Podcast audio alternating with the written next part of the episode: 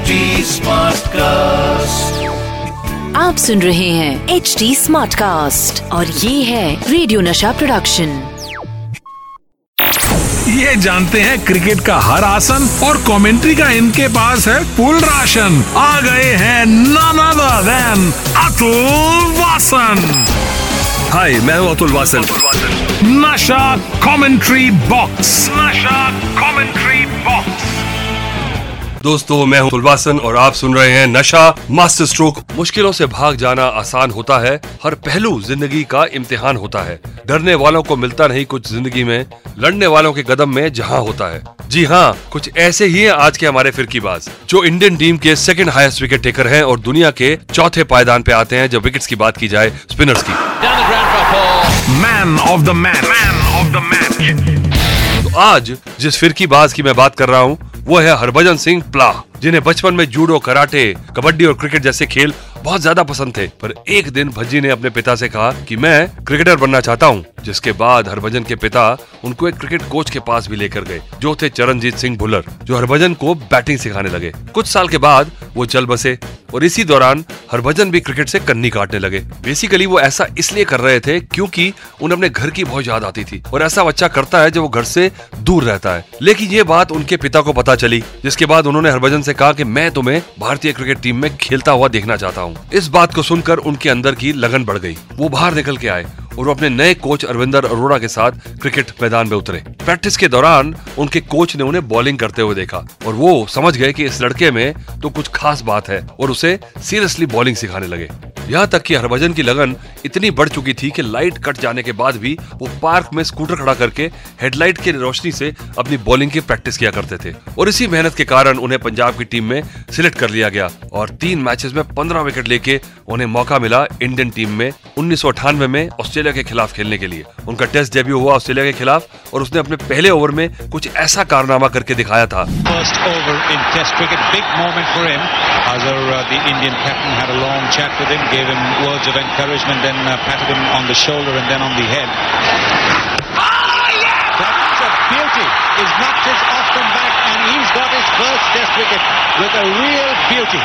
Yes, Bhajji is a real beauty. पर हरभजन की शुरुआती करियर में ऐसा दौर आया जिसकी वजह से उन्होंने क्रिकेट छोड़कर ट्रक चलाने का फैसला कर लिया था। करेंगे इसके बारे में बात जब लेकर आऊंगा अंदर की बात।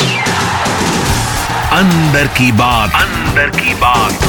फिरकीबाज में मैं बात कर रहा हूँ हरभजन सिंह की। टीम इंडिया की जर्सी पहनने का सपना हर एक खिलाड़ी का होता है, पर दिक्कत सिर्फ इस बात की है कि टीम इंडिया में जगह बनाना एक पहाड़ तोड़ने से कम नहीं है। भारतीय टीम में जगह बनाने के लिए इतनी मारामारी है कि आज भी अच्छे खिलाड़ी बेंच पर ही अपनी पूरी जिंदगी निकाल देते हैं। वो कहते हैं ना, कामयाबी के शिखर पर चढ़ना कोई बड़ी बात नहीं है, पर उसे बरकरार रखना बहुत मुश्किल काम है, और इसलिए हर एक खिलाड़ी को क्रिकेट फील्ड पर अपना बेस्ट परफॉर्मेंस हर बार देना पड़ता है, नहीं तो पता नहीं कब उनका पत्ता कट जाए। और शुरुआती दिनों में हरभजन सिंह को इस चीज का सामना करना पड़ गया था। भज्जी ने ऑस्ट्रेलियन टीम के खिलाफ तो गेम दिखाया था, पर जब वो न्यूजीलैंड के खिलाफ खेलने गए तो कुछ ज्यादा नहीं कर पाए, जिसके बाद उन्हें टीम से ड्रॉप कर दिया गया। और उस समय टीम इंडिया के किंग स्पिनर थे अनिल कुंबले, जिन्हें रिप्लेस कर पाना हरभजन को इम्पॉसिबल काम नजर आ रहा था। टीम से ड्रॉप होने के बाद हरभजन घरेलू क्रिकेट में जुट गए। भले ही उन्होंने बहुत शानदार परफॉर्मेंस दी पंजाब के लिए, पर तब भी उनको टीम इंडिया में जगह नहीं मिल पा रही थी, और इसी दौरान उनके पिताजी का भी देहांत हो गया, जिसके बाद तो घर चलाने का पूरा जिम्मा उन पर आ गया।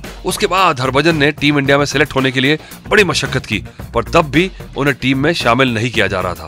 तो इन हालात से इतने परेशान होने के बाद हरभजन ने फैसला किया कि वो क्रिकेट को छोड़ देंगे और कनाडा चले जाएंगे, जहां जाके वो ट्रक चलाने वाले थे। पर किस्मत को उनकी ये बात बिल्कुल मंजूर नहीं थी। अनिल कुंबले को चोट के कारण टीम से बाहर होना पड़ा, और उस समय के कप्तान सौरव गांगुली ने उनकी बात की इंडियन सिलेक्टर से और उन्हें कन्विंस किया कि इस लड़के को एक मौका और मिलना चाहिए, जिसके बाद हरभजन ने इंडियन टीम में वापसी की। और इसके आगे क्या हुआ ये मैं बताऊंगा जब लेकर आऊंगा rear view mirror. Rear view mirror, rear view mirror. और मैं फिरकीबाज में बात कर रहा हूँ इंडियन स्पिनर हरभजन सिंह की। कप्तान सौरव गांगुली की वजह से हरभजन सिंह की टीम इंडिया में वापसी हुई थी। साल था दो हज़ार एक। बॉर्डर गावस्कर ट्रॉफी में हरभजन को फिर से ऑस्ट्रेलिया का सामना करना था, और मैं आपको बता दूं कि ये टेस्ट मैच उनकी जिंदगी का एक टर्निंग पॉइंट था, क्योंकि उन्होंने पहले ही टेस्ट मैच में ऑस्ट्रेलिया के खिलाफ चार विकेट लिए थे, जिसकी वजह से टीम इंडिया पहला टेस्ट मैच जीत गई थी बॉम्बे में, और दूसरे टेस्ट मैच में ईडन गार्डन्स में तो उन्होंने विरोधी टीम के धागे ही खोल दिए, जब उन्होंने पहली इनिंग्स में ही सात विकेट हासिल किए थे, जिसमें एक हैट्रिक भी थी। No Indian bowler has ever taken a test hat-trick. Here we go. Can he do it? Oh! It's got him! Has he got him? Has he got him? He's going over to the square leg. The celebration's on. Well, is this history being made here? Well, the first Indian ever to take a hat-trick in Test match cricket, Harbhajan Singh, take a bow. और इस hat trick में Australia team के सारे main खिलाड़ी थे, जिनमें Ricky Ponting, Adam Gilchrist और Shane Warne शामिल थे। हरभजन ने दूसरे टेस्ट मैच में लिए तेरह विकेट। इसी तरह तीसरे टेस्ट मैच में भी उन्होंने पहली पारी में सात विकेट और दूसरी पारी में आठ विकेट लेकर ऑस्ट्रेलिया टीम की कमर तोड़ दी थी और भारत को जीत दिलाने में सफल हुए थे। भज्जी ने उस सीरीज में बत्तीस विकेट लिए थे, जिनकी वजह से उन्हें मैन ऑफ द मैच और मैन ऑफ द सीरीज घोषित भी किया गया और इस मैच के बाद उन्हें टर्मिनेटर का नाम भी मिला था। चलिए मैं आपको आगे भज्जी की कंट्रोवर्सी के बारे में बताऊंगा। फिरकीबाज में मैं बात कर रहा हूँ भज्जी की। अब जो मैं आपको बताने जा रहा हूँ, हो सकता है कि आपके होश उड़ जाएं, तो कृपया अपने होश संभाल के सुने। हरभजन सिंह एक ऐसे प्लेयर है इंडियन टीम के जिन्हें मैं तो कंट्रोवर्सी की लिस्ट में दूसरे नंबर पर रखूंगा, क्योंकि उनके ऊपर तो सिर्फ आते हैं मोहम्मद अजरुद्दीन। पर मैं सोच रहा हूँ कि उनकी कंट्रोवर्सी के बारे में तो आप सबको पता ही है, पर आपको उनकी राइवलरी के बारे में पता शायद नहीं होगा, तो चलिए मैं बता देता हूँ। रिकी पॉन्टिंग का तो आपने नाम सुना ही होगा। अरे वही प्लेयर जिसने अंपायर्स को मंकी गेट के बारे में बताया था और इसी के बाद हम लोगों को उनकी दुश्मनी के किस्से के बारे में भी मालूम हुआ। वैसे इसकी शुरुआत तो सन उन्नीस सौ अठानवे के ओडीआई मैच में हुई थी, जब भज्जी सिर्फ सत्रह साल के थे और उनका वो चौथा मैच था। वो एक ओवर डाल रहे थे जिसमें उन्होंने रिकी पॉन्टिंग को आउट कर दिया था। A couple of things uh, with this dismissal. First of all, it was well bowled. It stranded Ponting. Monkey has taken the bails off well before Ponting can get his bat back. Now then, Harbhajan Singh. Oh, hello.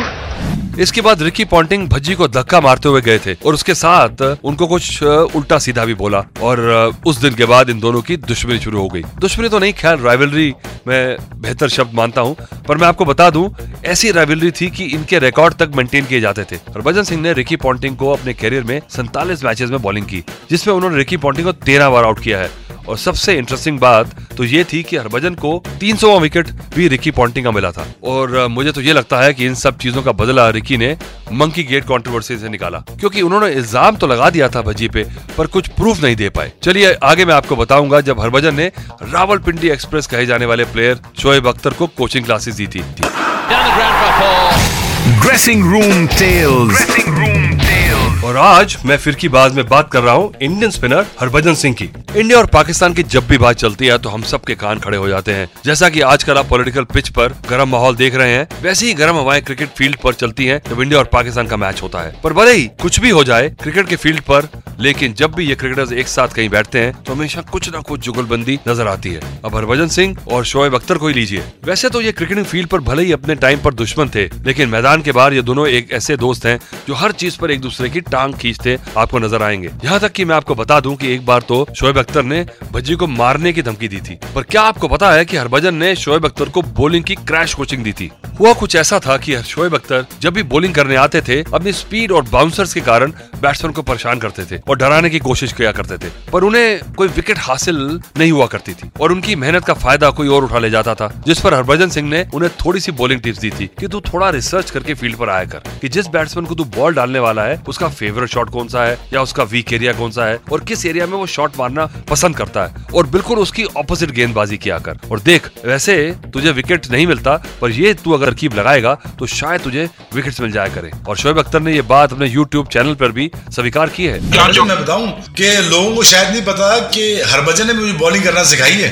Harbhajan मुझे कहा यार कि तुम लोगों को bowling आगे क्यों नहीं करते तुम लोग, अब पता है सवाल खड़ा रहता है, तुम आगे बॉलिंग करते हो तुम लोगों को। नहीं, आपका ये था कि मैं डरा दूं और विकेट कोई और ले जाए, तो शोएब अख्तर रह जाए विकेट कोई और ले जाए, ये कहते। चलिए दोस्तों, अतुल वासन साइनिंग ऑफ। आप सुन रहे हैं एच डी स्मार्ट कास्ट और ये था radio Nasha production H D smart cast.